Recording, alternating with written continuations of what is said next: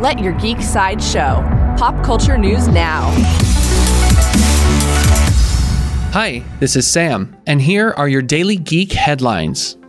Coming soon from Disney, Disney has released the official trailer for this fall's Frozen 2, the long awaited princess sequel. The trailer introduces even more fantasy elements than before, with a water horse, rock monsters, and a larger landscape than the first film. Disney's Frozen 2 opens in theaters on November 22nd. For fans of the Avengers, Square Enix has debuted the first story trailer for the upcoming Avengers game developed by Crystal Dynamics. The trailer shows the Avengers being blamed for an attack that leads to a disbanding of the team and the outlawing of superheroes in general. Square Enix's Avengers will launch for all systems on May 15th, 2020.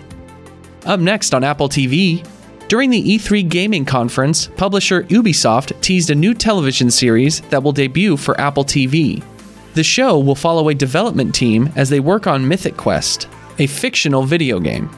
Actor Rob McElhenney is executive producing and starring in Mythic Quest Raven's Banquet, which currently has no premiere date. New from Universal, Universal Pictures and Skybound Entertainment are currently developing the comic series Oblivion Song for feature film. Created by Robert Kirkman and Lorenzo De Felici, Oblivion Song takes place a decade after 300,000 people disappear from Philadelphia into a town called Oblivion. Writer Sean O'Keefe will pen the script for Oblivion Song. This has been your Daily Geek Headlines Update. For even more ad free pop culture news and content, visit geeksideshow.com.